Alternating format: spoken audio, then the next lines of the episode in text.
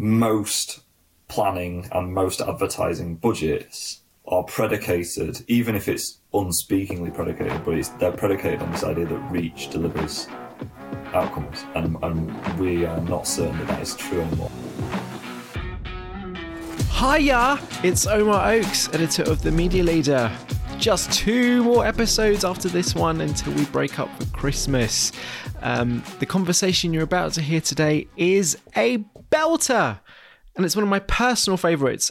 We have the very thoughtful Rich Kirk, who is Chief Strategy Officer at Publicis Group media agency Zenith. Kirky, as he's affectionately known within the agency, he has just written a fascinating piece for The Media Leader, which I'll post a link to in the show notes.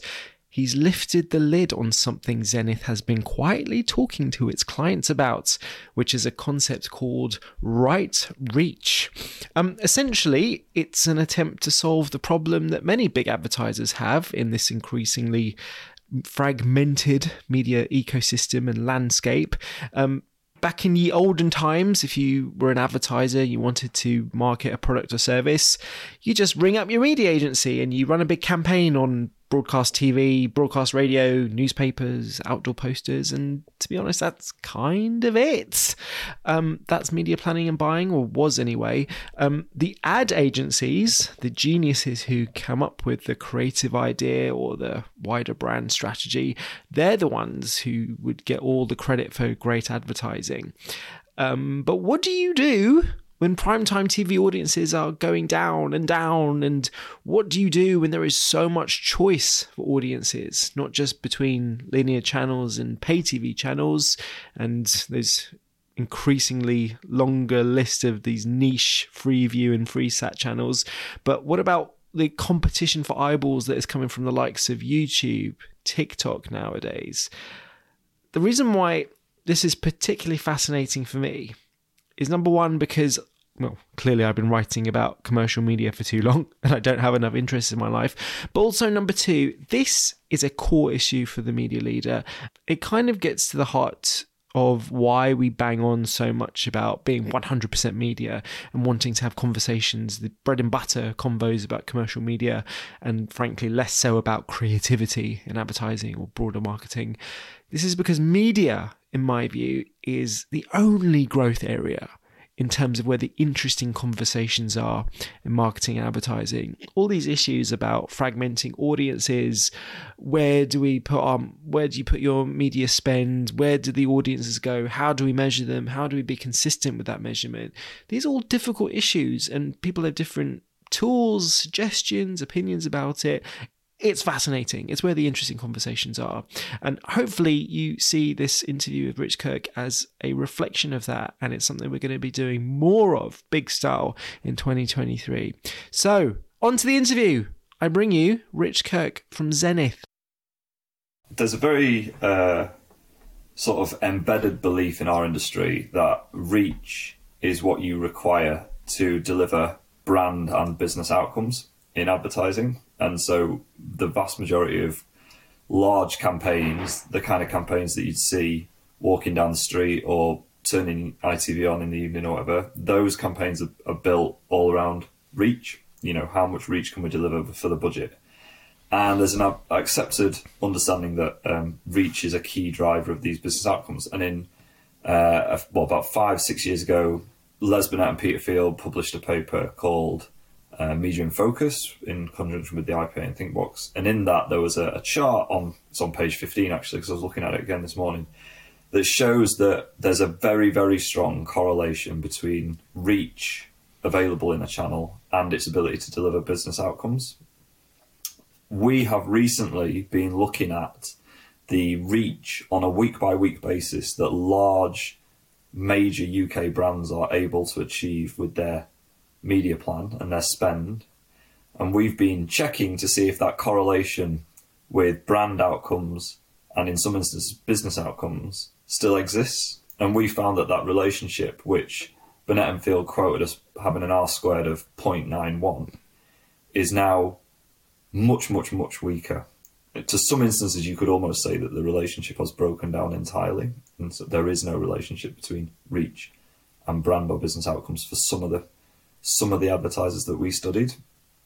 And so we think that's like a big, big problem, because most planning and most advertising budgets are predicated, even if it's unspeakingly predicated, but they're predicated on this idea that reach delivers outcomes. And we are not certain that that is true anymore. And that is because since that paper was written by Binet and Field, fragmentation in the media landscape has been rampant, really. You know, the media landscape is now more fragmented than it ever has been, and it is fragmenting at a scarily quick pace.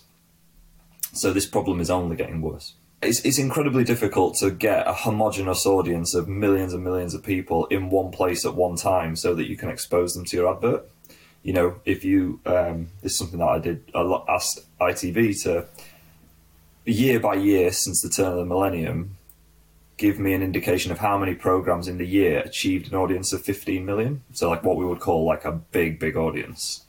And it's basically just a line going downhill, like with a few exceptions. Obviously during COVID, there was a few broadcasts that achieved very high numbers, but generally they were on the BBC rather than on commercial television. And, you know, in generally speaking, those big opportunities to reach millions upon millions of people all in one go are disappearing.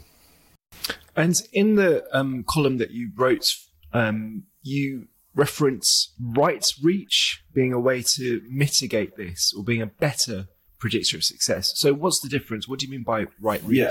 So Right Reach is something that we've developed. So what we wanted to do was find a quantitative solution to this problem. So we wanted to find a metric that could be used to describe a media plan in the same way that reach is used to describe the size and the scale of a media plan. But we wanted that metric to be more reflective of the quality of the channels that were in the media plan relative to one another. And we believe that if we did this, we would be able to find a metric that re-established this link between reach and outcomes. And what we've been able to show is that we have been able to build a metric like that, and then B, for the same advertisers and the same weeks of advertising, the Right Reach number that describes their plan, which is calculated the same way for each of these different advertisers that we looked at, that is a much stronger predictor of the brand or the business outcome that the advertiser cares about. And how do you prove that that's the case? I mean, if you throw equations at me, I won't understand. But how are you able to prove this?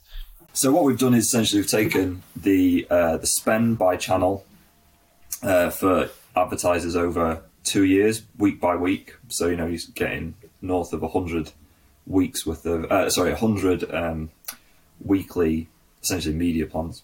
And then we're calculating using the Sainsbury formula, which is the classic way of calculating cross-channel campaign reach. Calculate the reach for every single week. And then we're also getting an outcome measure for the same weeks. So it could be ad awareness is a popular one. Like, so how is that driving awareness of the advertising? It could be a YouGov measure, like a perception statement, like quality or value, or it could be spontaneous brand awareness. We've also looked at the output metric being advertising-driven sales according to a client's econometric model. And when we correlate those two things, we can see that the relationship between reach, you know, classically calculated reach, and those outcomes is weak. But then for the same weeks, the same advertising spend, we also calculate Right Reach using the methodology that we've developed. And when we look at the correlation between those Right Reach numbers and the same outcome data, the correlation is much stronger, by inferring that this Right Reach number, which we believe is a more accurate reflection of effective reach, the truly hard-working part of the plan, and how scaled that part of the plan is, it's a better predictor of success, which means that if moving forward, we can use this to optimize a media mix and also tell the client in question that our forecast of how well the campaign will perform is X% less risky than our forecast would have been if we'd been using reach as the primary metric. So that's really interesting. And so you mentioned Lloyd's Bank as one of your clients, which I think you only won that at the end of last year. They're a relatively new client. So they, for example, must be quite impressed with this. I mean, explain to me what's different about their advertising decisions now off the back of this information.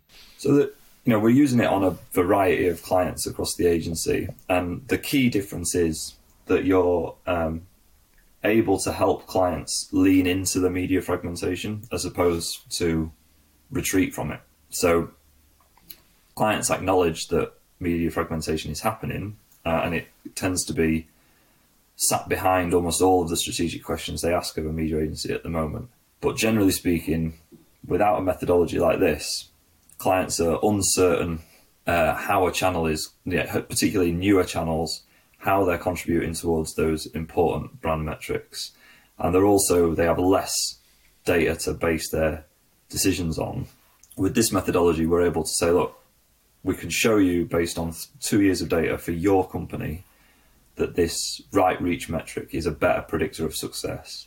And therefore, when we optimize the plan towards that number, it is telling us to, you know, downweight particular channels, increase other channels. Perhaps some of the newer channels are the ones that need to be increased. For instance, there's been a couple of clients who've historically invested a large amount in radio, and this methodology has helped them understand the need to diversify their audio spend across both linear radio and digital audio, which are two channels it can look at separately. Mm. It enables the client to lean into their confidence and sign off those media plans. Lean into the fragmentation and sign off those media plans with a degree of confidence that they would otherwise not be able to have. Yes. So, the issue that we've had in media over the last few years to tackle this fragmentation issue, as you put it, is actually to have better measurement. So you'll be aware of there are initiatives like C-Flight. The broadcasters are now kind of working together to better give advertisers information about video on demand audiences as well as linear. There is a very ambitious scheme by ISBA, the trade body for advertisers, called Origin, where the ultimate goal is to just be able to measure all media, all audiences, of course, all media without duplicating it for any ad campaign. But actually what you're talking about is actually, well, that's all well and good, but we can actually prove now how different decisions, as you say, kind of investing more in digital audio or video on demand for TV, you can actually prove those decisions now are going to be more effective. Because a lot of advertisers have kind of, I guess, been reluctant to make those decisions, even though they have that sense that that's where audiences are going, particularly younger audiences, but they can't actually prove it, or their agency can't prove it. Yeah, so the methodology that we've developed is all based on reach curves. So for a given audience that the advertiser is interested in, let's say, you know, all adults for a major national brand that wants to reach everybody. If you would say all adults, you can get a reach curve for each of the channels that we look at, in media, most, 10 or 11 major channels that we look at. And it's those reach curves that we use at the basis of the analysis. And we essentially modify them using coefficients that we believe describe the relative quality of the channels against one another. Now, those reach curves, there's a lot of problems with the way that those reach curves are derived at in the advertising world at the moment. And there's a lot of justifiable criticism of how accurate they are. Now, C-Flight and Origin are two projects that essentially, when you boil it all down to what it is, they essentially are trying to make those reach curves more accurate and more reflective of the real reach that channels can deliver. The issue that those are valuable and laudable aims. And, we're at Publicis, we're big supporters of both of those projects. What I would say is that for clients, whilst it will be brilliant to have a more accurate view of reach, they are products that will be available to all advertisers. And therefore, the data that they produce will not give you, as an individual advertiser, any competitive advantage over the rest of the marketplace, because the data that you can see is the same as it will be derived and produced in the same way as the data anyone else can see in the marketplace. Now, my job as a media agency operative is to give my clients a unique view of the media marketplace that no one else has, so that they have some competitive advantage. So I'm excited to see C-Flight and Origin reach the reach fruition and reach the ambition that the people behind them have for them. but that will still just give us a view of reach, which we will then need to, I still believe you will need to do something unique with so that a client can understand the value in that reach and the value in the media marketplace and where there is potentially undervalued media and overvalued media. And you're only going to do that by arriving at some sort of judgment on the relative quality of the channels. And then you'll be able to modify that reach data, which is what this methodology does. Yeah, and well, you actually start off your piece by saying out front, there's never been a better time to be a media planner. I guess kind of in the old days, where it's all about reach, and you just kind of you put your ad spend on big telly and away you go. But in this world where people are making such different options about where they actually put their attention, it actually puts a lot more pressure on you within the organization, doesn't it, to come up with creative solutions. You're coming up with this right reach solution. Another agency might have a different way of doing it. Do you think it's going to get even more complicated in the next couple of years? I mean, the only thing that I would say is guaranteed in the world of media is that the fragmentation won't slow down. Just in the last few months, we've gone from a world of, if you think about Tellius being advertising against studio quality content on licensed broadcast channels, delivered in a variety of different ways. We've gone from a UK media marketplace where, generally speaking, there's like three big sales houses in Sky, ITV and Channel 4, to a world where you've now got Netflix and Disney offering essentially the same format. Just, there's not really very much difference between what they're offering and what the big sales houses offer. You've also got Samsung with their CTV offering, and then a myriad array of these fast, free and supported television channels coming in as well. So just in TV, the marketplace is fragmenting incredibly rapidly. You could also say that in audio, we used to have linear radio, then we had DAB, now I've got streamed radio over the internet, we've got streamed music platforms over the internet, we've got a world of podcasts. There's 1.4 million English podcast titles on Acast alone. So fragmentation is happening really, really rapidly. And it's not just young audiences that are embracing this fragmentation. It's actually now, if you read the latest of IPA Touchpoints papers, it's actually the older audiences that their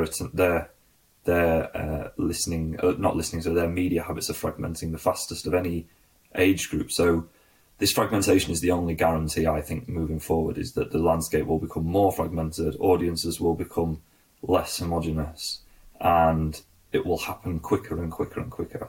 And I think that's why I say there's never been a better time to be a media planner, because it's really like, the ways in which you can build a campaign with 80% reach now are there's so many different options, whereas previously you were limited to maybe two or three different routes to get to that figure. Now there are hundreds and hundreds of different routes to get to a reach of 8%, and you've got to be able to understand, well, which is the best of those routes, which is the most effective of those routes.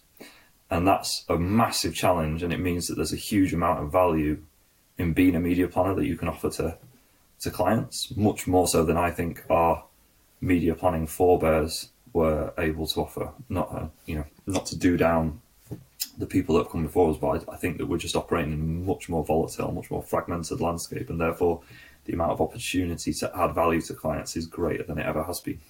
Yeah, it's fascinating. And just briefly to pick up on that point, to close with, what would your advice be generally to people entering the industry and maybe interesting in being a strategist, a media planner, with everything we've just been talking about in terms of fragmentation, and there's never been a better time. What would be your advice to someone coming into this industry? I think keep an incredibly open mind about media. I think one of the big problems is that a lot of people get into media at the moment by being a specialist in one channel, which is understandable given how broad media is. It's hard to come in and be a generalist from day one. You've got to really sort of specialise in one area.